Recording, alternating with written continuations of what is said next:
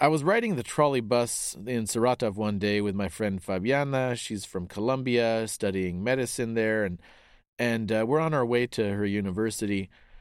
And we're on the back of the bus. I had my guitar with me, so we stood at that empty space at the back. And then I turned and I looked at the the two seats that were facing backwards, facing us, and the passengers really caught my eye in those seats. And I didn't know what it was that, that drew my attention. I thought maybe it was the lady sitting by the window. She looked a little eccentric. She had on this really brightly colored dress with flowers on it, and maybe that was what caught my eye. Or maybe it was the 800 pound orangutan sitting in the seat next to her. what? In 2003, we moved to Russia together, and it changed us in a permanent way. We learned to survive the snow, to drink vodka, and to beat ourselves in the bathhouse. We discovered a land of poets and philosophers, of ancient mysteries and modern transformations. It was an entirely different world. Ever since we left, we've wanted to share this great country with others. Consider this podcast our love letter to Russia. I'm David. And I'm Grant. Welcome to season two of To Russia with Love.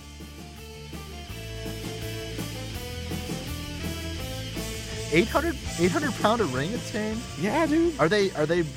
Uh, do they get that big? Uh, I don't. I don't know, man. I don't know how much orangutans weigh. I mean, maybe it's a lot. You didn't weigh it. No, I didn't weigh him. the point is, it was an orangutan on the bus, man. it was this huge murderous primate sitting on the bus, Uh, and so I, I had to talk to the lady. My friend Fabiana, she was kind of scared. I think because she's heard of these animals attacking people, and he's just sitting there. He's got a ticket in his hand and everything. He's staring at his paper ticket. and I, I just, I looked at the lady, and I, she smiled at me, and I said, "Lady, what's up with the monkey, man? What's what's going on here?" and she told me that they worked at the circus oh. and and I guess they don't have the circus doesn't have a budget for a car or something to transport this orangutan, so he has to take the bus. He has to take public transportation. so he he was on his way to work. He had a gig that night, and he had to get get to Yeah. the circus. So he just took the bus. Yeah, yeah. She said they take it all the time. She buys him a ticket and he sits nice, sits politely. That's how he gets around on the Oh, trolley man. bus in Saratov. And my friend Fabiana, she told me like months later she ran into the orangutan again on uh, the Gazelle, one of those small minivan transports, and she was sitting right across from him, and he was sitting there eating a banana, and she was terrified that he would get violent. But she said he he was looking her right in the eye, and then he put out his hand to shake her hand. he was just being polite, What a gentleman. real gentleman orangutan. Well, hey, uh, this episode we're talking about transportation and, and a lot of our experiences with transportation. Before we get into it, though, I just have to say, Dave, I did a little bit of quick fact checking, and uh, orangutans can get up to like two two fifty maybe. So uh, we, we we try to make sure you know we're not lying, we're not we're not making things up. So I just want to put that out there. Okay, so I exaggerated. The other thing I just want to say before we get into the transportation is the Saratov circus was awesome. It was badass. Oh, amazing. And that orangutan did some crazy stuff there in the circus. So if he wants to sit by me on the bus, cool with me. Maybe we'll get him on the program sometime. Yeah, He could be a guest in the future. let's reach out. so as I said, we're talking about transportation today. While we lived in Russia over 15 years ago, we didn't have a car. We took all the public transportation in the city of Engels and the city of Saratov. So uh, we had quite a few odd experiences like this, and, and we just want to share some of our experiences. We know that it's different in different cities. It's been 15 years since we've been there, so there's infrastructure change and there's uh, technology changes. But we just want to share some of our experiences and what we liked about public transportation. Yeah, this is not this is not at all an overview of what Russian transportation is like. It's very subjective. Uh, from 2003, 2004, when uh, that's still in that awkward transition for the country. Co- the country's still pulling itself together, Yeah. and uh, a lot of huge improvements have happened since then. Uh, new transportation systems. Uh, Moscow's put in a couple of bullet trains. There's one that goes between the two airports. It's really modernized in the last 15 years. But our adventures were in that transition period, in that time when you could you would really see anything on a bus. in a taxi in Yeah. Russia in Saratov, and anything includes a huge murderous primate sitting on the bus next to you. Yeah. So if if you're listening and and if you've been to Russia, especially in the last few years, reach out to us and let us know, you know, what was your experience with transportation. You can uh, leave us a comment on our Instagram, TRWL underscore podcast, or our Facebook and Twitter, which is at TRWL podcast, or send us an email at TRWLpodcast at gmail.com. Uh, it's been a few years since we've been there, so you know, we know things have changed. Let us know what your experiences are. We both grew up in Southern California, in between Los Angeles and San Diego, which, you know, many people would say is kind of like a concrete jungle. Yeah. You know, there's freeways and highways and streets everywhere. When I grew up, we drove everywhere. We didn't we never used public. Did you have that similar experience? Yeah, totally the same. Um, you know, very suburban atmosphere. Yeah. And I part of my childhood was Northern California, but also really suburban place. We drove everywhere. I don't think I ever took a bus as a child. Yeah. Before we moved to Russia, I had lived in Ensenada for a while in northern Mexico. So that was where I got used to taking buses and transport, and also in college in San Diego.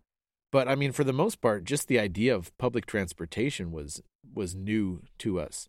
Yeah. So we go from riding in a car everywhere to this very unique public transport system that we had in, in Engels and Saratov. Yeah, I don't think I ever rode public transportation besides maybe the school bus, but I don't think I ever rode Right. any of that until we got there to Russia. Yeah, so then we get to Russia. The the types of transport we took, there's regular buses, you know, full sized. There's trolley buses, which is like a bus, but it's uh, connected to electrical cables that would help it run. yeah. And uh, taxis obviously are part of it. There are a couple light rail trains in the Saratov Engels area. And then there's these beautiful little tiny weird things that were known as gazelles, also called the marshrutka, which Yeah. is a little minivan and it's been outfitted with a bunch of seats in in the backside of it Yeah. and it moves around. It's faster than the big bus, so they call it gazelle. But I mean, fast is a relative term, right? Yeah. And those had those had little routes that they would do. They were kind of like they're kind of like really localized. Yeah. You knew which number to flag down and they would come and pick you up and, and if you knew where it was going, you could get wherever you needed to. We took those quite a bit. Yeah, when, when we first moved to Engels, we asked how to get around, and, and the church people told us, oh, you can take the Gazelle, you can take the Marshrutka to this part of town and look for this number, flag one of these down and, and get in. And I think it was, I think the first time I took it, it was rush hour, and it's just this little thing is packed with sweaty people in there, and it was, the summer was just starting, so so things, every, the weather's getting hot and everybody's sweaty, and you can smell like cigarettes and sweat and some alcohol breath on a couple dudes, all in that packed little hot space. Yeah. And the techno music is going on the radio from the driver, and just a really fun, different experience. It's totally different experience. Very a little bit stressful. Uh, the first few times we did that, fortunately, I think we were with some friends or with locals, kind of helping us get around, and so they would communicate with the driver. They would tell us, "Okay, give me." Give me five rubles. Let's we'll pass it up. You would hand off your money to to the person sitting in the seat in front of you, and they would just pass it up to the driver. If you didn't get your money up there quick enough, he'd start yelling at you. So that that was that was if you didn't know the name, you had to tell the driver to stop. If nobody told him to stop and there was nobody at the next stop, he would just keep going by. So you'd have to tell him, "I get off at whatever street." For me, like that was stressful. Man, I did not have a good handle of the Russian language, so I would always screw things up and sometimes I would know the route well enough where I could say next next stop or something like that. Uh, it was it was definitely an experience. The first time that I remember riding it was I think after some of our concerts and we were there with uh, a friend and it was late at night and we were going back back to our hotel. One of the things that they did was they would just pack as many people on there as possible. So we we were on and then we got to another stop and then another like four or five people wanted to get on, but there wasn't much space. I remember there was a, a young woman who was kind of standing up, and I I said something like, uh, like you can have my seat, and I started to get up, and she said, no, it's okay, I'll just sit on your lap. And, uh, And so she sat right on my lap, and and we rode the rest of the way and I didn't know what to do but that was that was kind of a normal thing too. It was like if there was standing room people would be standing you know sometimes people would sit on each other's laps. It was just normal and but not normal for me. That was as a uh, as a 19 year old figuring out a new country and figuring out my own thoughts and feelings that was uh that was definitely a weird experience The whole thing was a daunting task for for you and Murph, especially with your because your Russian was much more limited. yeah Like you said, you could look out the window if you were lucky enough to have a view of a window, and you could just say stop here. But even that, like it's it's not as simple as the word next. yeah In Russian, you would really have to say "следующая остановка." yeah It's a like this long, long thing, and every the name of every stop was like twenty syllables long. yeah and so like you couldn't you couldn't just memorize. Oh, let me off at Birch Street. Or how about Main Street? These are all like улица Комсомольская правда, yeah улица достопримечательности. oh man You got to memorize this whole thing just to tell them where you're getting off. And some of the drivers, not all the guys, but at least half of them were some of the most surly dudes I've ever seen in my life. yeah They just hated life. and so these guys, like, they were not helpful. It was not a user friendly system. if you got the name of the street wrong they would drive right by it because you didn't say it right so obviously you didn't mean that street you meant to meant somewhere else or if you said it too late, yeah they just keep on going to the next stop. yeah, everything they would. You'd have to like shout out "Остановите!" at the top of your lungs, yeah and then if you didn't close the door hard enough, he'd yell at you as you got off. Or if you closed it, or if you closed it too hard, he would he would yell at you for slamming the door too too hard. Yeah, if you shut it too hard, he would they would always say like chlopets is uh, all it's the word for like slamming something. Yeah, don't so don't slam don't the slam door. the door. Yeah, just so many ways to screw things up on that. So if for a perfectionist, it's uh, just a nightmare. Oh, when you're just trying to do things right. Um, I one of the first times I used them, I had I was trying to observe how people the etiquette on on these things, and I uh, I noticed that people when they would get off, if somebody was in their way, they would say "разрешите, пожалуйста," yeah or just "разрешите." If if they're a little more surly, they'd just say "разрешите," Yeah. like "Will you permit me to pass?" Yeah. "разрешите," "разрешать," to permit someone to go by. And so I tried it out when I had my stop.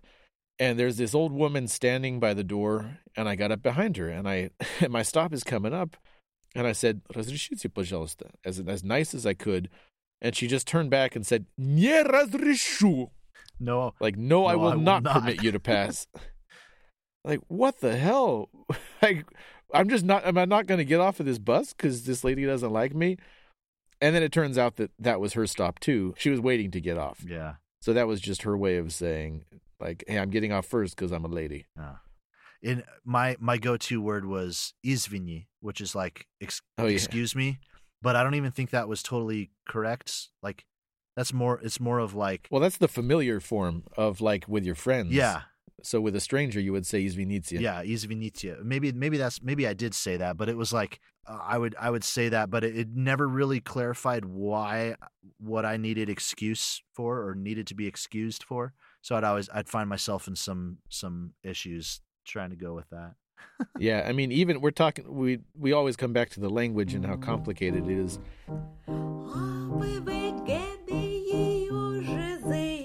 Just a word like excuse me, there are so many ways to say it depending on what kind of excuse me it is.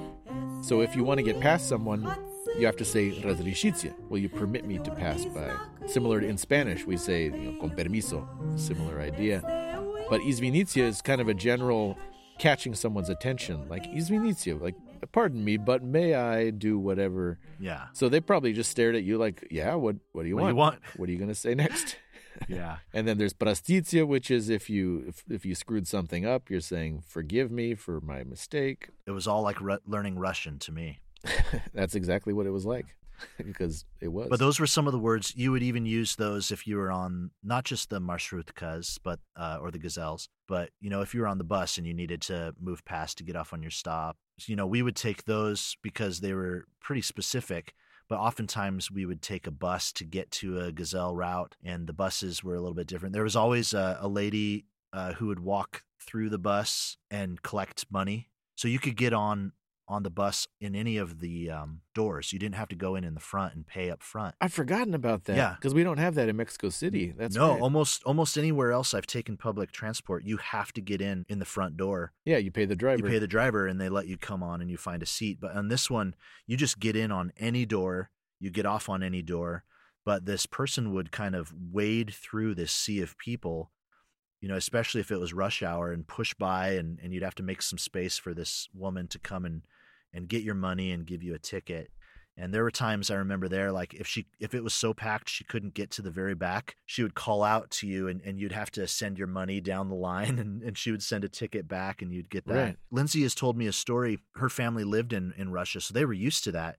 But they took a trip out of the country and they went to London. And they the first day in London they went and they got on, you know, one of the big classic double decker red buses you know, that all the tourists want to Oh, go yeah. on. And they're standing there at the bus stop and the doors open. And so Lindsay and her sister Alicia jump on the back door and the driver freaks out because there's this whole family trying to get in in the back and he thinks they're they're not going to pay. So he slammed the door.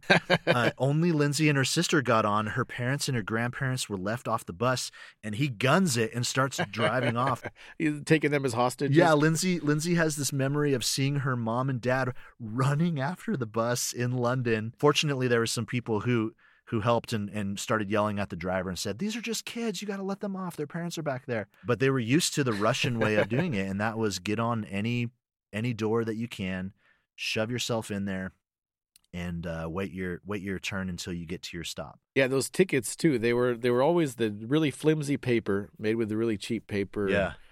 and they would always say to you need a ticket to ride and and hold on to it. But those the the girls that we met, uh, Katya, who dressed like a skater, and Galia, Yeah. they told us a story of of riding the bus, and they would always kind of rip their ticket into pieces when they rode because it would just it'd be in their hand, and they'd slowly rip it up just for the heck of it. Yeah. And uh, and Katya told us that one time she was on there, and like a minute later, the the lady came back to her and said, "Where's your ticket?" And she was like, "Well, it's on the floor in a million pieces." and the lady kicked her off. Yeah. because the lady said, "You need a ticket to ride. Yeah. rules are rules. I can't let." Those are the rules. She was like, "You you sold it to me like a second ago." And the lady kicked her off for ripping her ticket up. I remember one of these ladies on a bus that we would take pretty regularly, so we kind of got to know who the drivers were and who the ticket ladies were. One of these ladies, uh, half of her half of her mouth was was gold. She had gold teeth in half of her half of her mouth on the top row, like on the right hand side. Sweet grill. Yeah. And she was a she was a sweet woman. She was nice to us, I think, most of the time. But then we met we met a man who started coming to the church a little while later and we thought we should hook them up because he had the same thing but just on the opposite side, on the left side. We thought like he was he was the yin to her yang. We thought they we thought they ought to get ought to get together. Not not everybody was, you know, upset or mad, you know. We had some nice nice folks who were we would interact with too. Yeah, there were some friendly drivers. Yeah. There was one driver who was who was really friendly one night, the trolley bus driver in Engels, because he was pissed drunk when he was driving Yeah. the trolley bus. Yeah. And he was announcing the stops. There was a, a loudspeaker system, and every stop he'd he'd come on, and it just he could barely even say the names. Like he's he sounded like us with our beginners Russian. Yeah. And he would say Следующая остановка Маяковская. Следующая остановка Радовская. Дверь открывается. He was in a he was in a good mood. But I mean it's connected to those wire cables, so like it you know, how far off track could he even go? Yeah. Picture him saying, Man, this thing practically drives itself. He was pretty reined in. Yeah, yeah, and and the trolley buses went pretty slow, so we were pretty much safe. There, you know, there was things that you could do to just screw things up. Even though generally, like we, I felt safe. I was always nervous about getting on the wrong bus, going somewhere else that I didn't know, like ending up in a neighborhood that I didn't know anything about. That would happen sometimes too. Yeah, yeah. Usually, usually we could catch it and we would know, and we could jump off and and and catch the right bus or or backtrack a little bit. I remember Murph telling us a story, and I think that this was this was one of the turning points for him. It was after the night we spent with that real horny American guy who who called for a boom boom massage. Oh yeah. We stayed with him because w- the buses had stopped running by that time, and and we didn't know, uh, you know, you could just get a taxi and go home. So we thought we were just stuck. So we stayed with him. But the next morning, Murph got up real early before you and I woke up, and and he was he was done with it. So he went out and he got on a bus. He thought he got on the right bus. It was the it was the number that we would usually take, but we were in Saratov, and normally we would take this bus in Engels. So he got on in the wrong city, and even though it was the right number, it ended up being the wrong route. you remember him telling us about that? Yeah, I, I know exactly the bus because if I'm not mistaken, it was the, the 285B Yeah. is the one he needed Yeah. to take. Yeah. 285. Yeah. And he took the 285A or no letter at all. Yeah. So same number, but he was missing that B letter, and it's a it was a totally different thing, and took him off a whole different side of town. Yeah, I think I think they took him out of town and there was a whole bunch of he said there was a whole bunch of old people on the bus, like pensioners, and I think they were going out to their dachas where they would have little gardens in a community oh, garden yeah. area. I think they were going out there to work those, but he realized like oh, okay, we're going the wrong way. These are all old people. Like where are they going? Are they going to some like old person's home?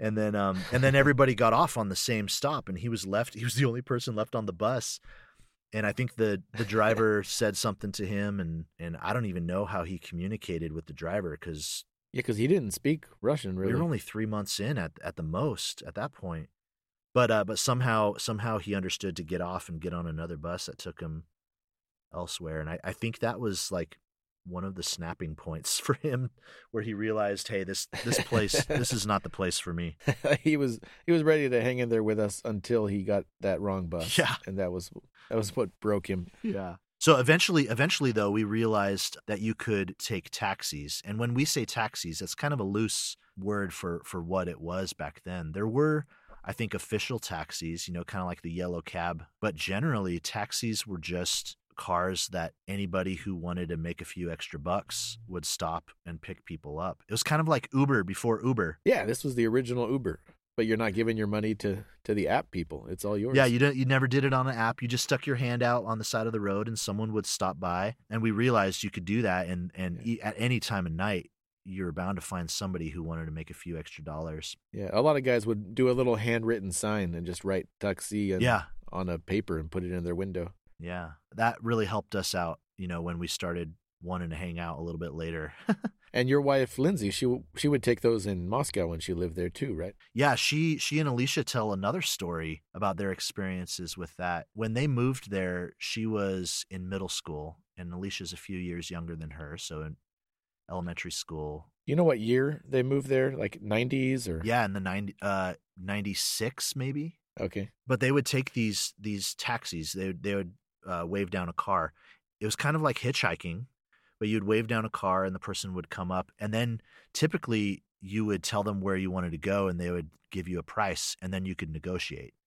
You know, you could haggle with someone. If they wanted too much money, you could you could say no, uh, I'll pay this amount. Sometimes you could come up with the deal. Other times they would drive off and you'd get someone else. They tell this story, and I love hearing it because in thinking of Lindsay as like a young teenager and Alicia even younger, they would go and take these taxis sometimes in the morning to get to their school. And it would be just the two of them, these two basically little girls flagging down a car and then negotiating. And Alicia, I think, really caught on really, really quick with the language. So she I think she would usually do the negotiating. And I could just imagine this little redheaded girl talking with this big gruff Russian guy and saying, like, no, that's too much. We'll only pay this amount.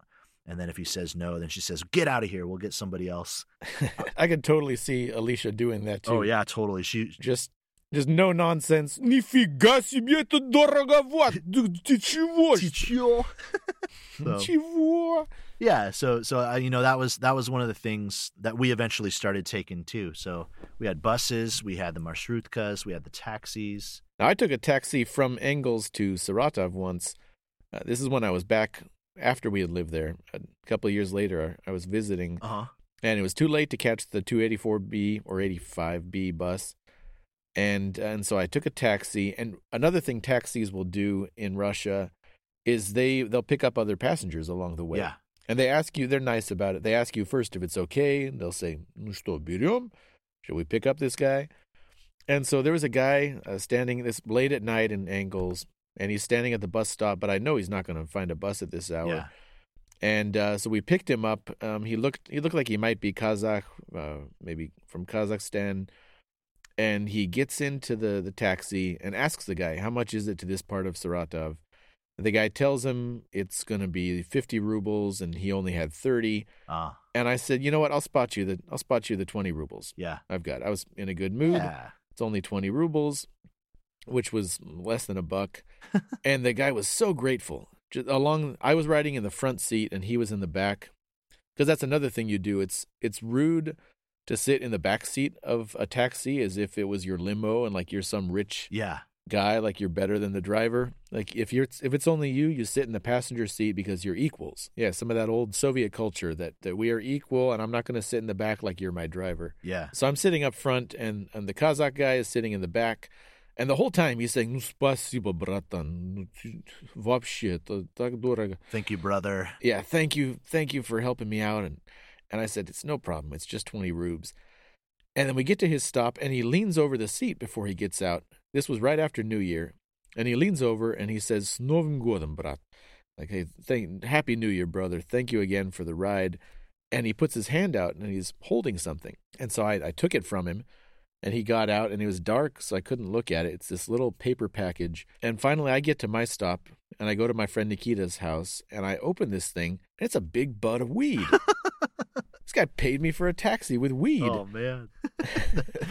So just any any currency is good for paying for your taxi. You know, rubles or dollars or weed or whatever. Happy New Year, brother. Happy New Year, indeed. Yeah, sometimes you'd have to take a combination of any of these to get where you needed to go. And even in that, like there would be times where sometimes the routes would change and and they didn't really make it very clear that that was happening at least to us foreigners who didn't know what was going on. You know, sometimes like there would be a summer summer change in the route and we had no clue. Yeah, that happened to me once on Easter Sunday Huh. when uh, this is you had left by then Yeah. and I was living in Saratov.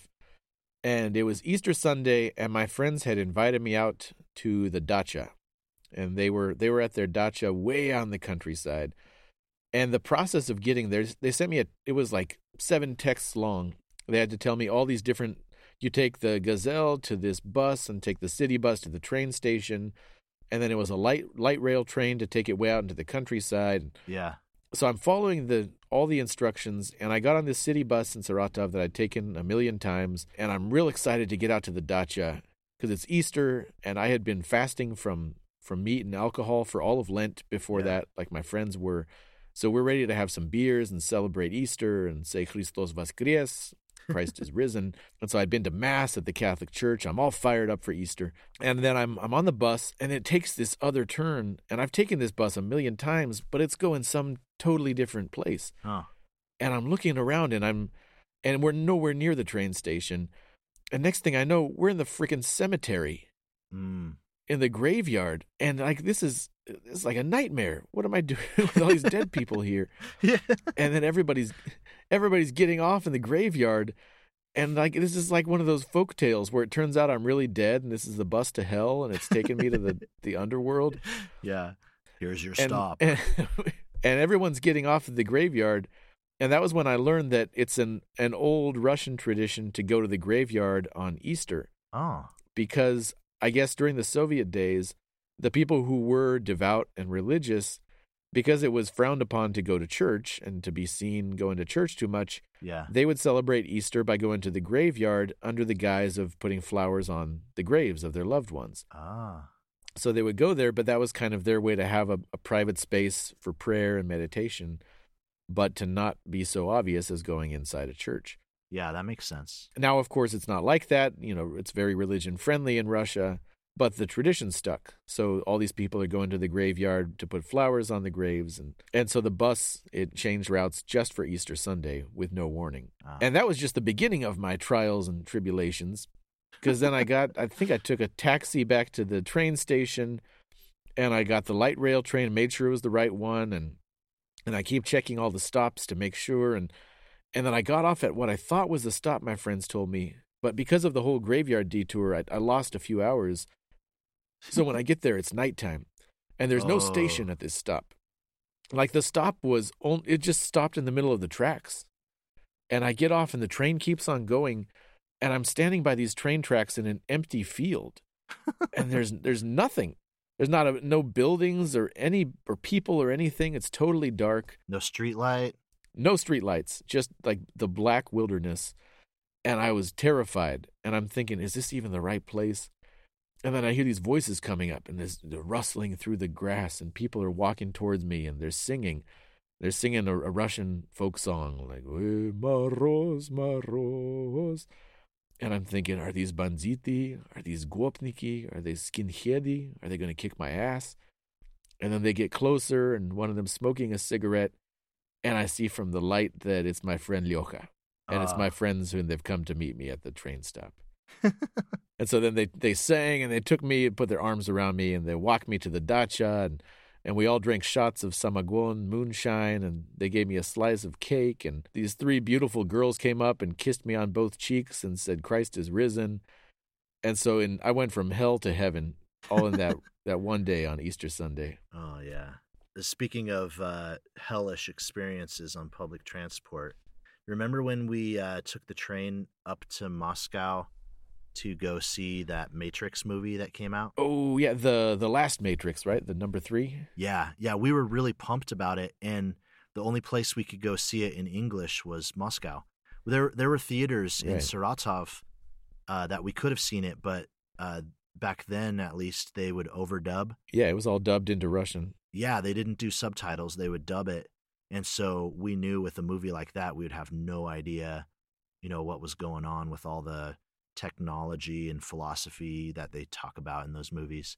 So we so we decided right. to make make a trip out of it. And we liked we liked taking the trains. You know, we would we would take the trains periodically to to go up to Moscow to get to go renew our visas out of country. Every time we arrived in Russia, we would take the train down and and there was different ways to take the trains. You could you could get a um, a private room, a private berth, and there was usually uh, four beds that were in there. Two of the beds would would fold up, and so you could use the other beds as seats. Yeah, the, that was the kupayny bilet was that compartment. Yeah, and sometimes sometimes we would take that, and there would just be the two of us, so we would share that with uh with some other passengers, some strangers that we didn't know. We talked about uh, the our experience going to Estonia last season, where we thought that the uh, the priest was sitting in our seats because we'd go the that that route. We went the the next level down, and so we just got seats, regular train seats,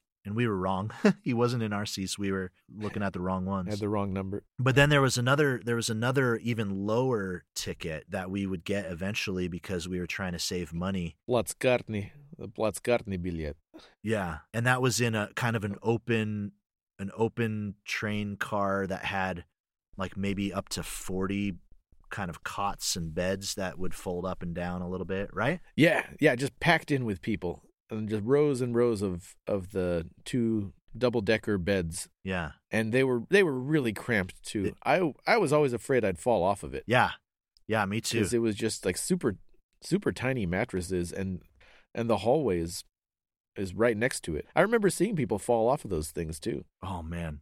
Well, well, the uh, the train ride to Moscow was an overnight train, so we knew we would have to get a situation where we wanted to sleep. So, because yeah, it was what? How many hours? Like eight, ten hours at least. Yeah. I know it's about a thousand kilometers. Yeah, yeah, it was a was very long trip. It was a long trip, and we, you know, we were saving our money because we knew when we got to Moscow we'd want to, you know, go to McDonald's and buy, you know, fifty hamburgers. So we got the cheap seats, as you do.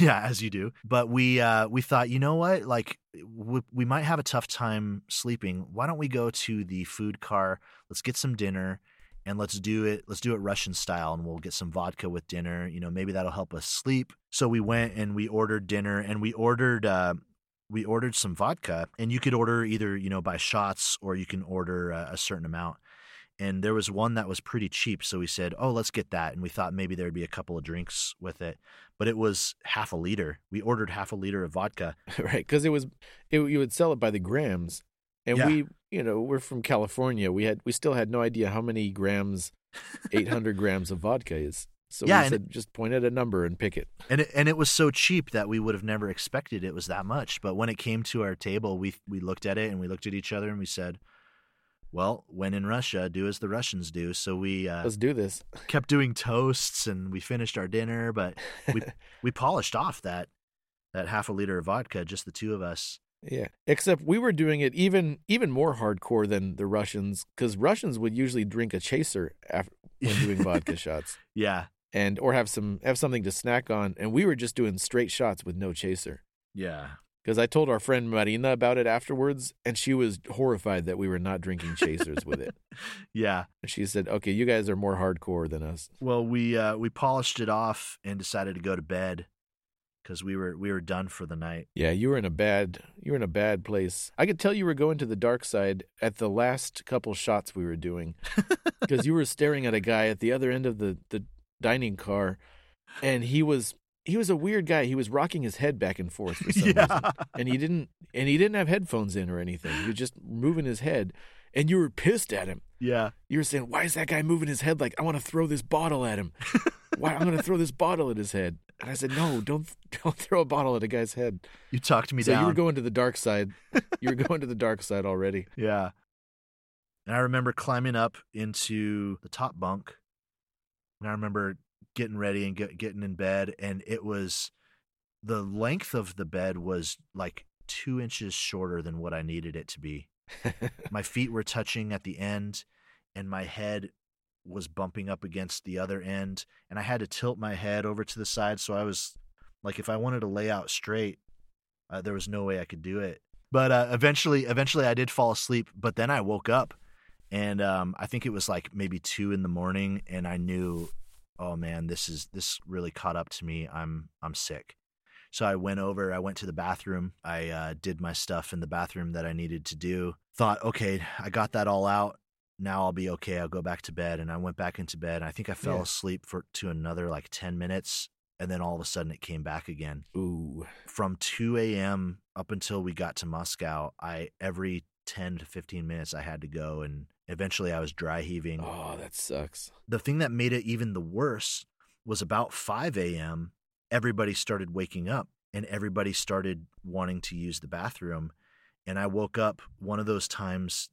And I had to get to the bathroom quick, and I get there, and there was a line of like 12 people. Oh yeah, with their toothbrushes and their razors. Yeah, because everybody, uh, when everybody travels to Moscow, they, you know, they they get off and they want to be nice and fresh when they get there.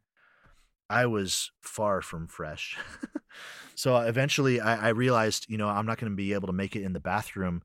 But I found in between the train cars there was a little hole that went down onto the tracks, and I realized, well, I could I could do my business over here. And so for the last couple of hours of the train ride, I I puked onto the train tracks the whole way.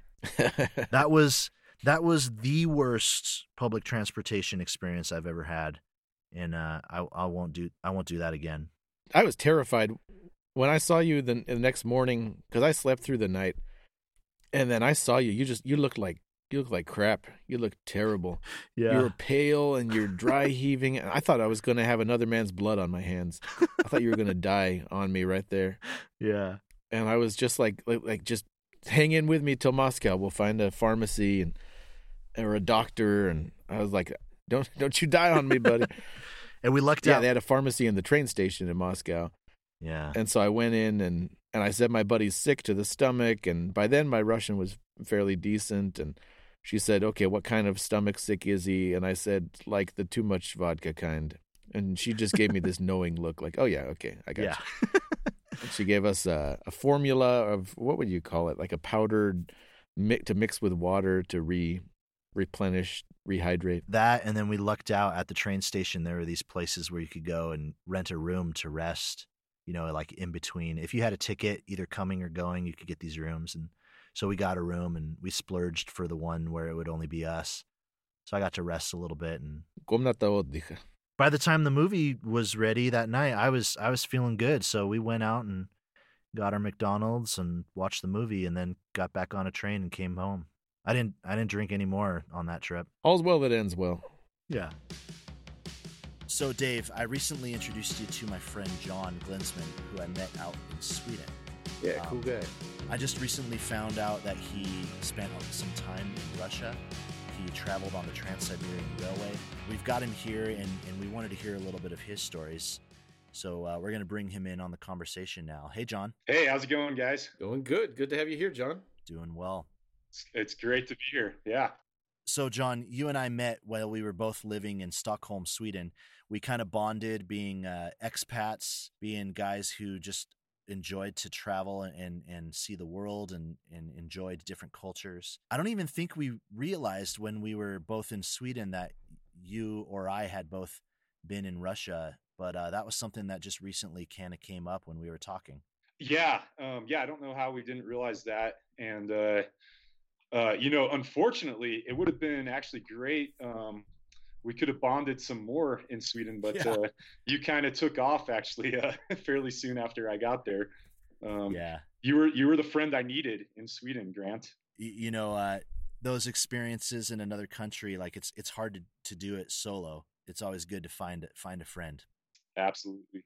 We talked uh, just quickly the other day, just debrief, and that's where that's where I introduced you to Dave. We had a good talk, but uh, we really wanted to get you on and share some of your experiences when it came to transportation. You, you've got some some kind of fun stories that we wanted to share a little bit. Yeah. Okay. So my story actually, um, well, it begins in Norway. So I traveled from Norway to Vietnam basically by land in the year 2007 to 2008. Basically, um, was wanted to go to Mongolia, and I had this crazy idea of taking the Trans Siberian to get there. So I took the boat from Stockholm, Sweden, to uh, Tallinn, Estonia. Mm-hmm. I walk to the train station when my train is supposed to depart, and I get on the train.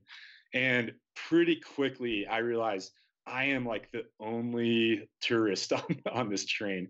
I'm the only one that like doesn't speak Russian, and uh, so I um, confusedly, because I didn't even know how to read my ticket correctly, ended up sitting by this guy and he was really friendly and like kicked off the guy who was supposed to be sitting there who came later.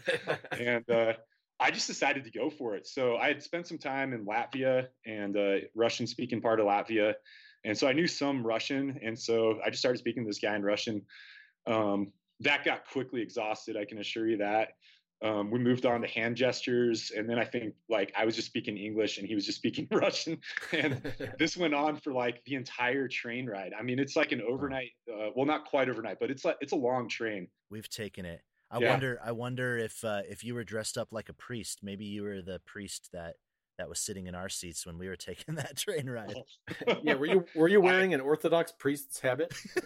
Well um, i can assure you i was not dressed up as a priest but interestingly, I had managed to leave my hiking boots in Stockholm like the night before I took this boat. So all I had was these blue, awful looking American Crocs. Oh my God, dude. That's just a middle finger to the whole world. so, yeah, so I'm just riding this train, you know, totally out of place and uh, speaking to this guy. And uh, so at one point in the conversation, um, I think he shows me his like finger and he kind of puts this like, you know, ring on it. And I'm like, oh, you're married. You're communicating to me that you're married. Oh, I understand. Look at me. Okay. One kid, two kid, three kids, you have kids.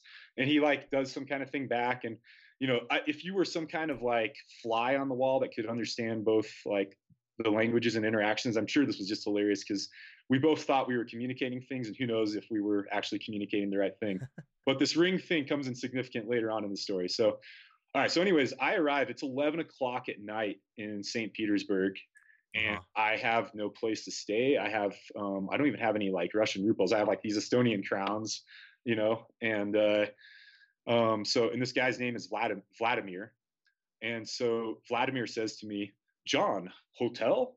And I say, Niet dom, which is like probably really bad Russian for like no house. and, uh, so he um, he's like, oh, come with me, you know, makes the motion. And uh, I had been reading up on Russia. So when I did this journey around the world, um, Russia was the country that I think kind of made me the most um, nervous because it was by far the most difficult visa for me to get.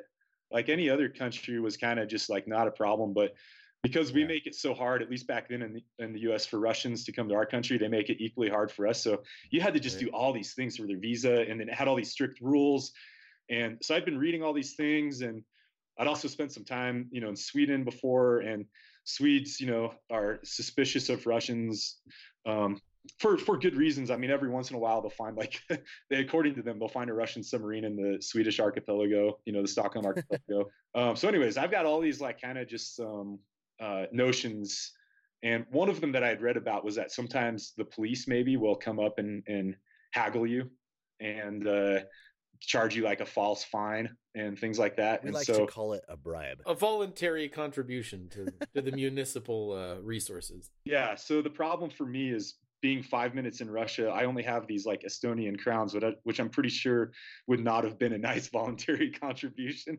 So we we haven't even made it out of like the you know the train station yet. Like literally, the first person I see is a is a cop, is a, Russian police, okay. and mm-hmm. it just like you know for me it's like KGB or Gestapo, just you know all those stereotypes. Um, I have this like um, suspicious looking rifle thing because I have this Martin backpacker guitar with me, and oh, so yeah. the first thing is he's like pointing at this thing, and I look over at Vladimir, who looks a little bit nervous, and he's like, uh, "Guitar, guitar," and I'm like, "Oh yeah, guitar, guitar," and uh, he opens it up and expects it, and you know, of course, it's just this like silly looking instrument, and puts it back in, and off I am on my way. I, you know, no problems. Now, at this point, has has Vladimir, or is it understood that you're going to his house with him?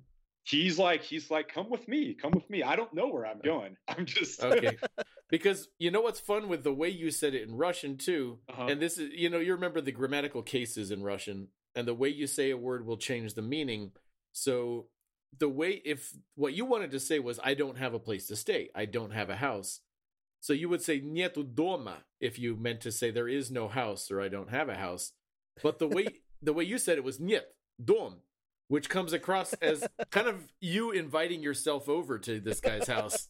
Like he's asking if you have a hotel, and you're saying, "No, I'm going to your house." really?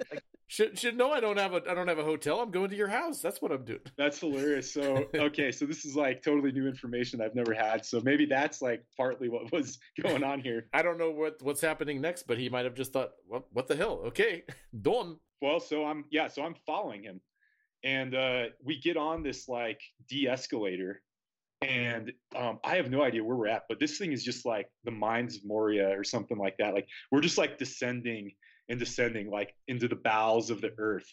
And it's like the longest de-escalator. I swear i have no far like no idea how far we went down but there's like um chandeliers like golden chandeliers hanging. And yeah. it was like um i not i didn't expect this at all. I mean this thing was like well decorated and yeah we're just descending just you know down to the pit of the earth and we, we get down to the bottom get on a, a you know the subway um, whatever they call it i can't remember metro.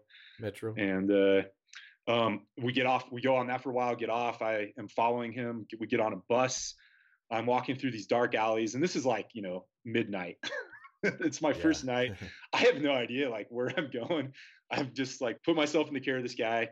Um, finally, after like all these like twisting alleys and things, we arrive at this like a, you know kind of rundown apartment complex, and he uh, gets on this like kind of speaker thing, and eventually like this um, woman, uh, middle-aged woman, comes and meets us at the door.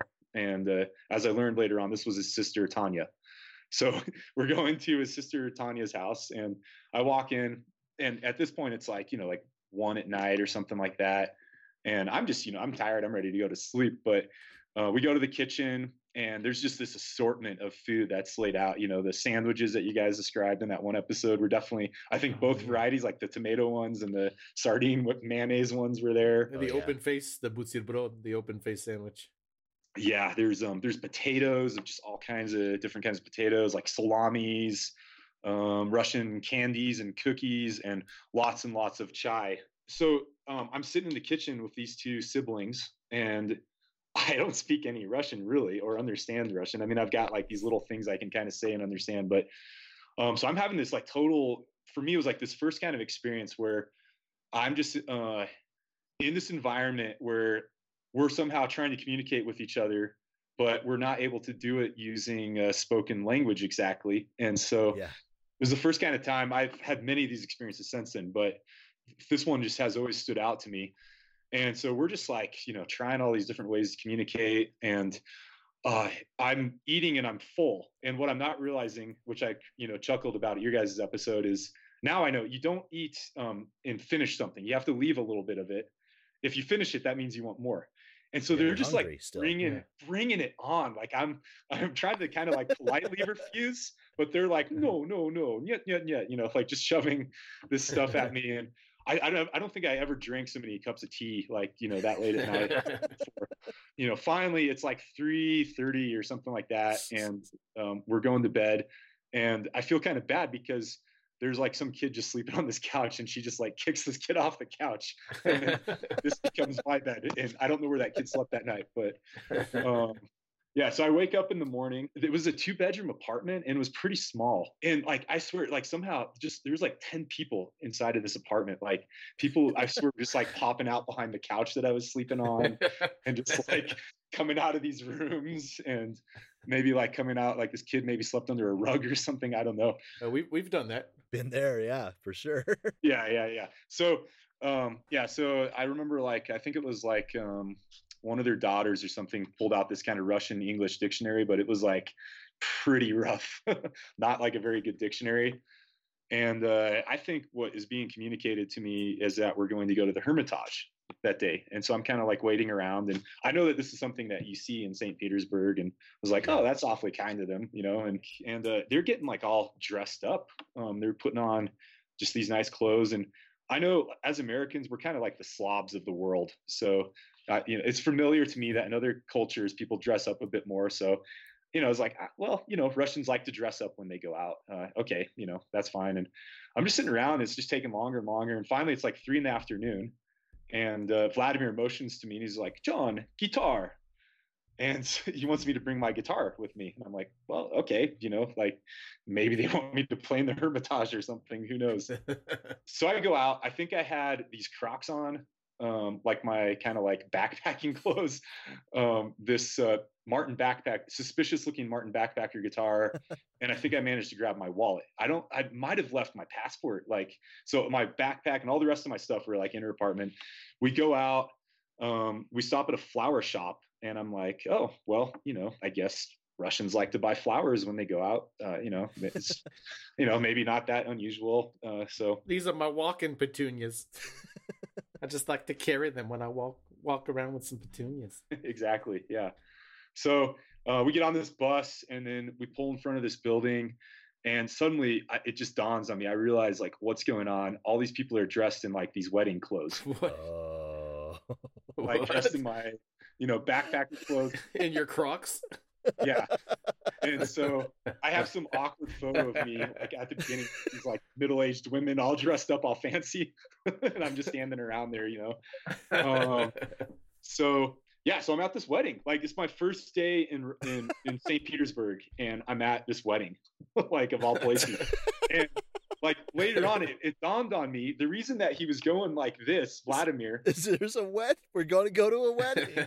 Um, oh, and for those of you listening, because you can't see me, I made a motion of putting a ring on my finger. That's what I was talking about. yeah. Um, so, anyways, uh, yeah, so I'm at this wedding. The building doesn't seem like a wedding building to me. It's just like really, you know, unglamorous, like Soviet block type of building. And we go up some stairs. Sounds perfect. The uh, the ceremony, if you want to call it that, was uh, like a uh, basically naked legal act of bureaucracy of just signing some papers. that Yeah. no kiss, no uh, no singing, no no nothing. So that was uh, I guess Yeah. that was like they got married and then we walked outside and then it was like shotguns are being fired in the air or rifles or I don't know what these were, but some kind of guns were being fired in the air.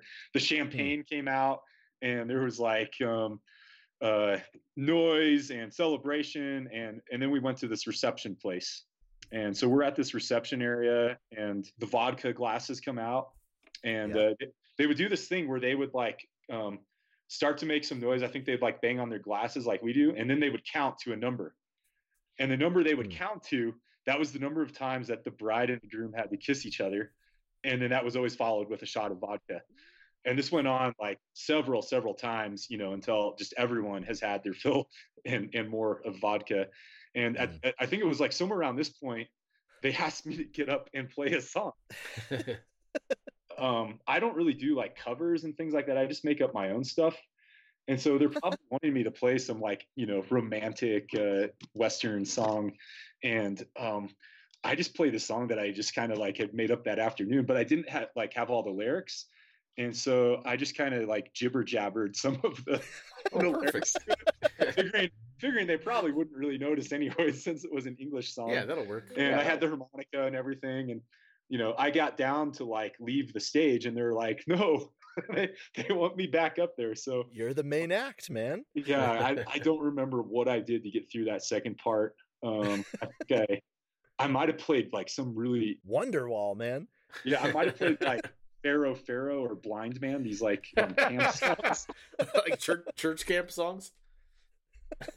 I might have played something like that. I don't remember, but okay. So, anyways, um, the, this dance kind of begins, and uh, Tanya, you know, the sister of Vladimir, who's who's hosted me, she's you know she's a middle aged woman, kind of heavy set, and I'm thinking like I'll be you know really awesome and just offer her the first dance, and so I go up and we do a dance, and um, you know I go back and sit down. I don't think anything about it.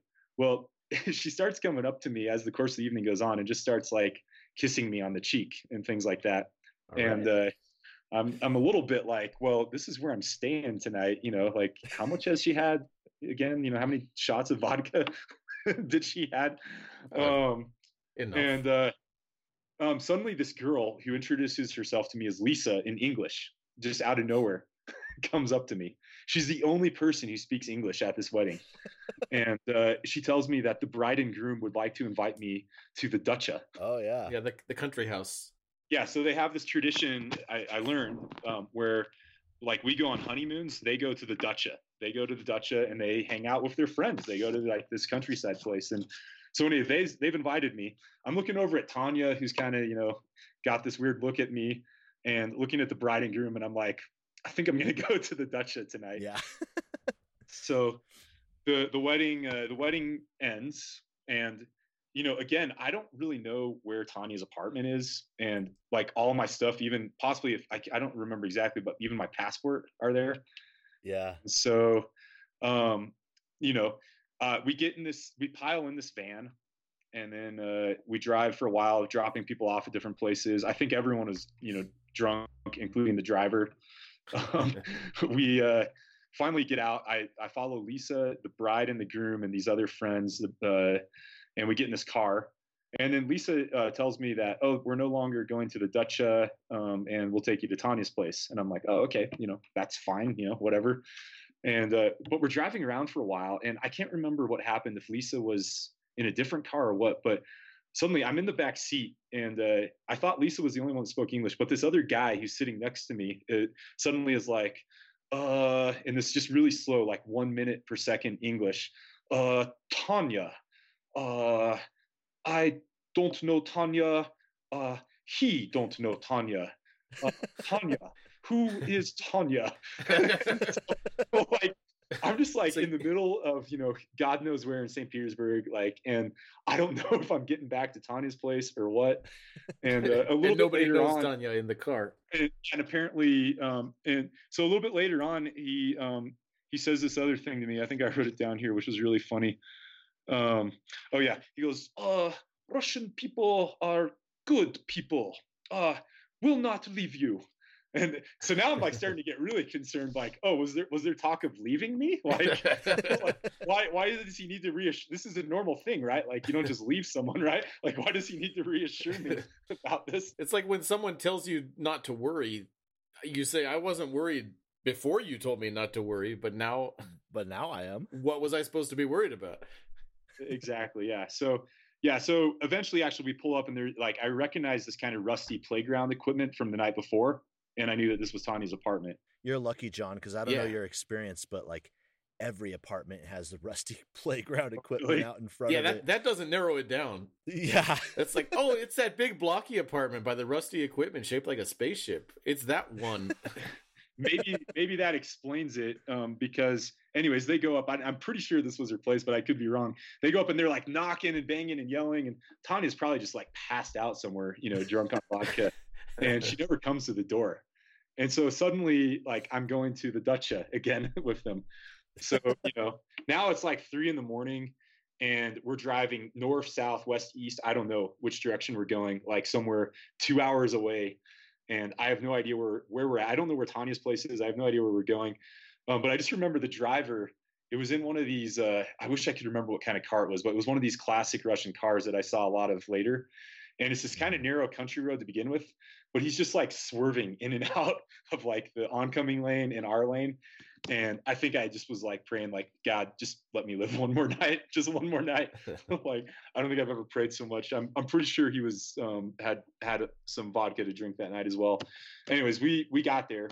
Um, we show up. There's like these um, just kind of like ramshackle wooden buildings um, you know from my western point of view that we show up at. And i walk up and am led up to some kind of uh, upper room where I just pass out on a, a couch. Yeah. The next morning, um, I like open my eyes and I'm surrounded by all these like some faces I recognize, some that I don't, of like this Russian party and whoever was at this Dacha place with a, a piece of shashlik just like in front of my face. Perfect. the barbecued meat. You know, knowing a little bit of Russian or what I thought was Russian, I, I'm like "Duble otra," which I think means good morning, and they're just all just laughing at me. And uh, um, Lisa's there, she offers me the shashlik. I get out of bed. Um, I'm carrying this like shashlik awkwardly down, following them. Um, there's a tomato plant outside, I remember, and she just like picks off this tomato, hands it to me. I've got that in the other hand, and then they're like um, trying to give me candy, and like a babushka comes out and is like trying to feed me stuff. And I just remember like being like, um, Lisa, I only have two hands. I can't, I can't take any more right now. And she kind of had this smile, and um, it was just, uh, you know, suddenly I was like needing to eat all these things, just like in your guys' episode. And there's this awkward thing that goes on because you don't want to be impolite and refuse because you feel like that's like something you shouldn't do. Um, but they also from their end, they don't want you to feel like you're not getting offered things and not and and Yeah. or going hungry. So Yeah. I'm just like you know eating uh, shashlik, ice cream, candy, tomatoes all at once. so I was kind of uh, thinking in my mind that, oh great, I've got Lisa here. She can help translate for me.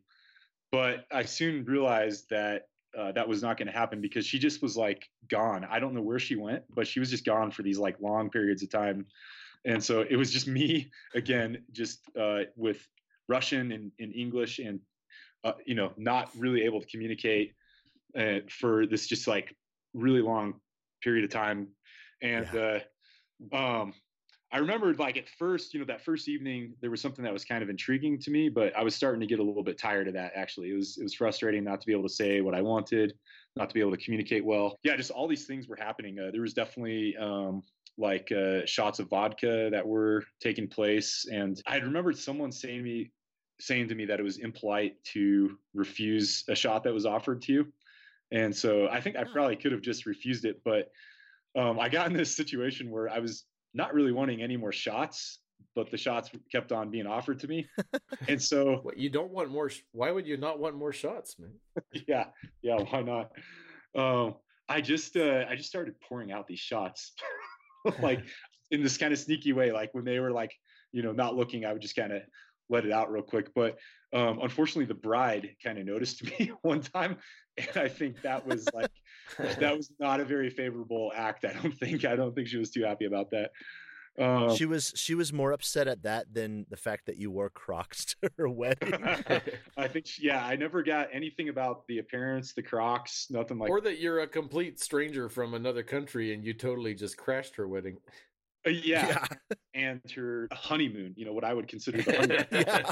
like I wouldn't want. I wouldn't want me. Like, you know, this random guy who doesn't even speak their language, just you know, following along. just hanging out. Um, so I remembered like one night, you know, kind of came another night, and I'm starting to get concerned because I don't know exactly how long we're staying here.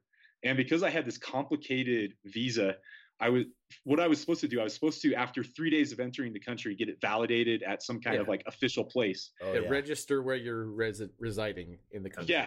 and I'm off, you know, somewhere I don't even know where I'm at, you know, two hours outside of St. Petersburg.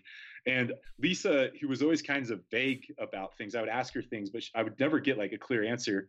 Was not like giving me, yeah, any kind of idea of how long we were going to be here. And so I'm kind of counting like wedding one day, uh, first night, second night. Uh, this is starting to get bad. Like I need to get back to St. Petersburg. Um, finally, we had like a a, um, a banya. Nice. Ooh, nice and it was almost like we went straight from the Banya to the car and drove back to St. Petersburg. And uh, um, so get this somehow. Um, so Michael was the husband, and the, I cannot remember the bride's name. I wish I could.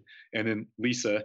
Um, they end up actually driving me around. Um, so the bride and the groom, the first thing they do after like what I consider their honeymoon is take this random guy who they've never met before and they're driving me and it's kind of frustrating because we're going to these different places and every time they're telling me this is the wrong place like you have to get it validated at this place and we go there and it's the wrong place. And so they're driving me all over. Finally we get to the right place but for your visa to get your propiska registered. Yeah, yeah so that i can yeah so that i can yeah be officially in the country.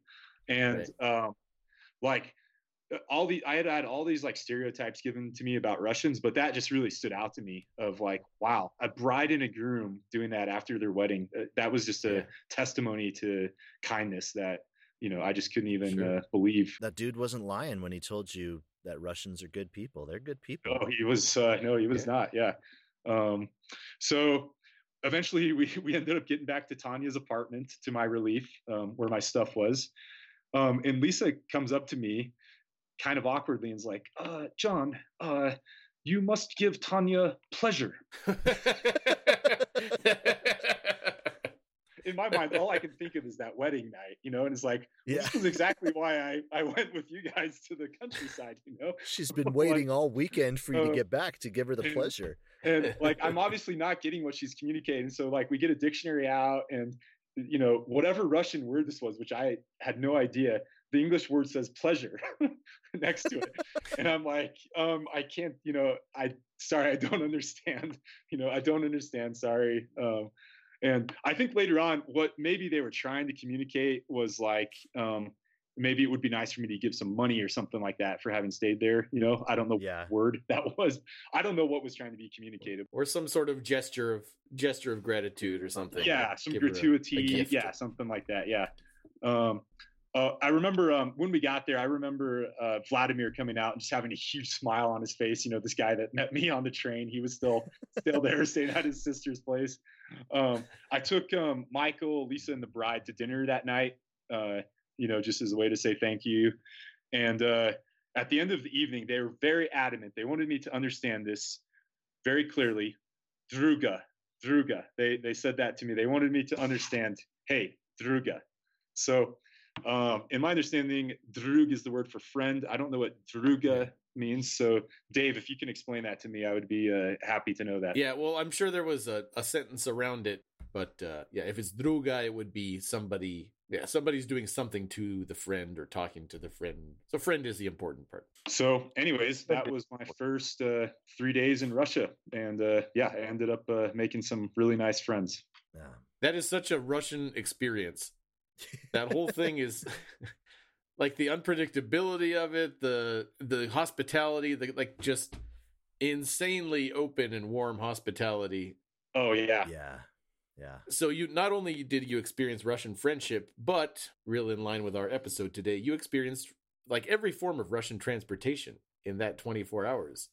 You got the train ride, you met you met a new friend on the train yeah. and that whole that closeness on the train and then you have you took a bus in St. Petersburg. You went to the metro. You took the underground, the subway. You've got yeah. uh, um, taking a, a, car. The I'm imagining it must have been a Volga or a Lada, the car that went out into the countryside. I think yeah, I think it was one of those. Yeah. And you said you mentioned a minivan too that you guys all piled into. Yeah, I think we got into a micro, you know, Russian microbus or microvan or whatever those are called. Yeah, the gazelles or the marshrutka. So it sounds like they might have rented one out for the wedding party. And you got the full experience with the the drunk drivers as well. full on experience. I can, yeah, yeah, absolutely. Well, hey, John, thanks for sharing your stories with us. I can already tell just from hearing this story that I want to hear more. And you know, we've only gotten into like three days, four days of your journey through Russia. So we'll definitely be getting you back on. But uh, thanks for thanks for joining us here today. Yeah, yeah. Thank you guys. Thanks for having me on your awesome podcast. You're a true true drug, there, John. Druga, druga. Druga, druga. Настоящий друг.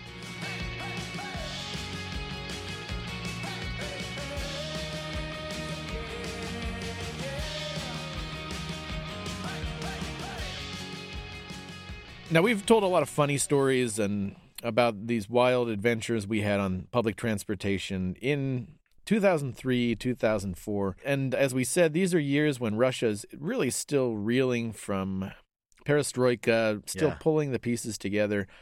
And so it's that those really awkward transition years, that's the time that we lived there. But we want to end on a positive note about it. A couple of really good things to say about transportation in Russia Yeah. uh, one of the biggest things that we can praise, even from our experiences, is Moscow's metro system, the subway system Oh yeah. in Moscow. Just extremely efficient, super clean, not a piece of trash or graffiti anywhere, really fast. I mean, trains run every couple of minutes. And it's just a work of art, too. Some of these stations are like palaces underground Yeah. with marble and columns and chandeliers and and uh, murals inside. And so it's a, it's a feat of human engineering that is really incredible to see. the Moscow Metro is what really turned me on to public transportation, and and I gained a, a huge appreciation and a love for public transportation, probably because because that metro there was amazing. Yeah, yeah, just a, a pleasure to use it, and uh, super easy to use. It's it has different lines that intersect each other in the center of city, and then there's a ring line that Yeah. goes all around the city, and that ring line will take you. So you can. It's really easy to connect on these different hubs, and you can take the ring to get to the different uh, hubs that intersect it. Yeah, And even we learned that some of the homeless dudes would ride that ring line late at night to stay inside out of the cold. Yeah, And uh, we did that ourselves one time when we were homeless in Moscow for the night. yeah. we had nowhere to stay. It's trying to save that money, like we said. It was it's built so low to the it's actually built really low underground um, because it was built to be used as a bomb shelter in the the case of an attack Huh? from a hostile country. Some of these stations go way underground. And you were telling me, Grant, about a book you read. Uh, what was it, Metro 2023, that takes Yeah. place inside? Yeah, it's uh it's it's kind of a uh, a sci-fi dystopian future kind of a story. I think set in uh 2023, and it's it's all set within the metro and around the metro system. The idea is that nuclear war happened and hundreds of people, hundreds of Muscovites fled to the metro as they were intended to be bomb shelters and were kind of, I guess, like isolated and locked in there. And it's really cool. There's different factions and and it kind of goes into some of the like Russian history. There's like the Bolshevik faction, there's the party faction, which is is they're kind of loosely based off of you know the communist party there's even there's even kind of a faction that has to do with like almost kind of like neo-nazis and then there's Oh, like wow. the free free faction and stuff like that so it's really really cool but it uses uh you know utilizes the different stations and and the different areas and they interact and and it was really cool knowing hmm. s- the Moscow Metro a little bit myself and kind of being able to visualize how this would look and how this would work as as a dystopian future. You know what I'm going to do? I'm going to order that book on Amazon right now once we finish our episode, and Yeah. I'm going to read it in Russian, and and maybe we'll do a book review about it in the yeah, check it out. sometime. It's, it's really cool. I, I definitely recommend it. I dig that type of literature. Yeah, Moscow's metro though, just beautiful, incredible. I mean, for a post-nuclear apocalypse, you could you could do worse for yourself than living down there. yeah. Another cool thing that I liked from writing it was everybody reads on the metro. Oh yeah. Everybody would have like, people just incredibly literate people. Everybody's reading books. Actual physical books. Well, and I mean that was when we lived there, but I've learned that that's still the case. Yeah. I've seen photos, modern photos from the metro, and everybody's still reading books. I saw one; it was like a meme uh, from Moscow's metro, and everybody's got a book in their hand, Huh. and uh, the text on the meme said, "What's wrong with these Russians? Don't they have cell phones? Yeah. Like, why is everybody reading a book when you could be checking Facebook?" yeah, I love I love that too. I think that's great. I find it very relaxing, just like like the white noise of the metro train, and sit there and read a book and forget about things. Yeah. And so, like we said, there's been a lot of advances in, in infrastructure in Saratov and Engels and everywhere in Russia. I mean, it's 15 years and have passed, and a lot of the transportation infrastructure has advanced. Yeah. Uh, there's still a lot of work to be done. And so, we have a, a news story. We'll, we can link to it in the, the notes and on our social media from Saratov, from our beloved Saratov. The mayor, Mikhail Isayev, decided to take public transportation, to take all the routes to check that they were running the way they have to be. Yeah. So he's he decided to hold all of them accountable for doing their jobs right. So he decided to ride every single route to make sure to see how long it took, where it goes. I think it started by he decided one day he was going to take the the transportation like all the common people, like all all the normal workers do. Yeah. And he found out like there something happened, you know, there was routes that got changed or there was delays and he ended up at work 2 hours late. And so he made a commitment to the people to do what he could do as the mayor to fix any of the issues and and a part of that was yeah going on and checking out all the routes and making sure that things were working smoothly that's kind of a cool a cool initiative that he took you know you don't see that very often Yeah, I can't think of of the mayor of San Diego or any other city doing that. A governor or a U.S. president even deciding to take Greyhound and Amtrak to see how they're working. I yeah don't imagine that happening. there's another funny article that we've recently came across about transportation in saratov as well. This was just a funny story and there was a video to go along with it. You can see it in the moscow times. There's a lot of snow where we where we used to live in Saratov and there was an instance where a car got stuck in the snow you know digging it out didn't help you know pushing it didn't help. But uh somehow there was a camel around and so they tied Right. they tied this camel to the car and it pulled the car out of the snow and, and pulled it quite a ways yeah, I and I read that the camel was from that same circus that the orangutan was from that I ran into on the bus with my friend Fabiana. oh really so they so they were buds Yeah, they were buddies. Like the like I I like to imagine the orangutan riding the camel like from the the Planet of the Apes movies. yeah Like he's become sentient and he's riding the camel and whipping it and and he's this is how it all begins. This is when the apes take over. Yeah. Well, those are those were some of our experiences and, and some of our funny stories about public transportation. We hope you guys enjoyed it. Like we said earlier, um, if you've had experience with public transportation in Russia or or any of the former Soviet countries, let us know. You know, hit us up on Instagram or Facebook, even Twitter, and uh, let's share those. Uh, we love to hear from you. We love to hear your stories. Like to like to know what what are the state of things nowadays. Yeah, tell us tell us what uh, buses and uh, gazelles and trolley buses you've taken in uh, Russia nowadays, and uh, tell us how they're running, and if you've ever run into a murderous primate on any of those buses or a camel. Thanks to John Glinsman for his stories. Thanks for sticking along with us. We'll uh, we'll see you next time. This episode of To Russia with Love is sponsored by the trolleybus of the city of Engels. So easy to drive, you can be drunk. And we do not discriminate, even orangutan can ride. Спасибо за внимание. Please, thank you. Следующая остановка Маяковская.